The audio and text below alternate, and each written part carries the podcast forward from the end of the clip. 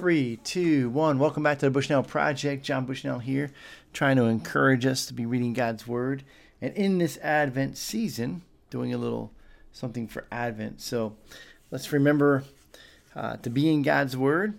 And I'm going to read from two different parts of the Bible, well, both from the Old Testament, but one from Jeremiah and one from Psalms. And because it's Friday, I want to do a little trivia that has to do with Christmas and um, and then answer it at the end. So the trivia is Is there a Christmas song or a song that we love to sing at Christmas time that really is not about the birth of Jesus? So be thinking about that. Maybe you have the answer. Now we want to continue on our theme of hope, listening to the prophets. And in Jeremiah 33, uh, there's a verse here that may sound familiar to you in verse uh, 11 part of it says, Give thanks to the Lord of hosts, for the Lord is good, for his steadfast love endures forever. And then and then, and then it says, For I will restore the fortunes of the land as at first, says the Lord. And then it goes on, and this is the part I want us to to focus on here in verse 14. Behold, the days are coming, declares the Lord, when I will fulfill the promise I made to the house of Israel and the house of Judah in those days and at that time I will cause a righteous branch to spring up for David, and he shall execute justice and righteousness in the land. In those days Judah will be saved, and Jerusalem will dwell securely. And this is the name by which it will be called The Lord is our righteous. So here talking about the coming Messiah, right? And that and so the hope that we have is in the future. But a part of Advent, I want you to think, kids, about this. If in this world that was created by this creator that has now rebelled, that there's a central part, uh, uh, let's say a city block, that he's able to gather his people to and, and proclaim, have his prophets proclaim their the good news and things like that. That would be in our world, that would be Jerusalem right? And so think about a place where this creator is able to have his prophet go and talk to people who want to hear from the creator. But the problem comes when they don't necessarily like the message that the prophet is giving. So think about when you go and ask your parent or your boss a question and you are expecting a certain answer. And when you don't get that answer, you are caught by surprise. Maybe you're upset, maybe you're sad, maybe you're mad. But it's for us to be ready for whatever answer. So, if we're going to ask a question, are you ready for every answer that might be given? So, let's say that you want to go outside and play. And so you go and you ask, Can I go outside and play? You should be ready for both responses, right? Because there's two responses to that question.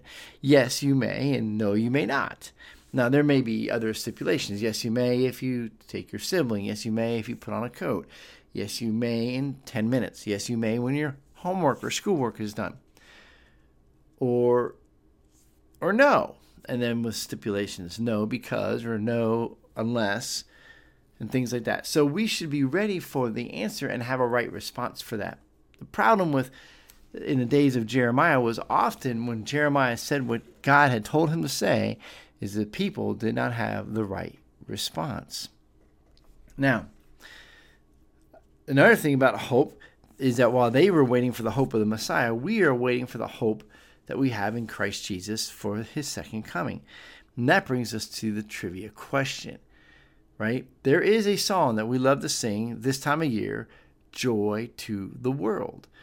And this this hymn comes to us from the famous hymn writer of the 1800s, um, Isaac Watts, right? Isaac Watts, and he wrote a lot of hymns, and he was famous for doing things with uh, the evangelist. Oh, stink! I'm gonna forget his name, from Chicago.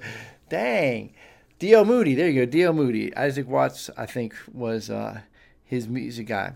No, actually, Yes, yes, he was. And so Isaac Watts wrote the song Joy to the World, but it was based on Psalms 98. So let's look at Psalms 98 and see why maybe we could get confused. Verse 4 Make a joyful noise to the Lord, all the earth. Break forth into joyous song and sing praises. Sing praises to the Lord with the lyre, with the lyre and the sound of melody, with trumpets and the sound of the horn. Make a joyful noise before the King, the Lord. Let the sea roar and all that fills it, the world and those who dwell in it. Let the rivers clap their hands. Let the hills sing for joy together before the Lord. For he comes to judge the earth. He will judge the world with righteousness and the peoples with equity. All right, so that's there, the end of Psalm 98. That's where Isaac Watts gets his lyrics to the song, singing about the joy to the world when the king will come, when the Lord will come. And he wrote that song. This is after the birth of Jesus, a thousand eight hundred years later. So this is about his second coming when Jesus comes back as the righteous king to judge the world. And that is the other hope of the original Advent, hoping in the return. So as you go into the weekend or as you go into your day, whatever it might be, depending on when you listen to this, is to realize that our hope needs to be in Christ Jesus and that we need to be ready to have the right response for whatever might come our way. So, for asking questions, that we're ready for the answer or the response, that we would have a proper response to it, even if it's not the response we want. If it's not the answer we want, that we have the right response, and that we are standing ready for the Lord, that we are right with God eyes on Jesus, and moving forward. God bless you guys. Have a great, great weekend.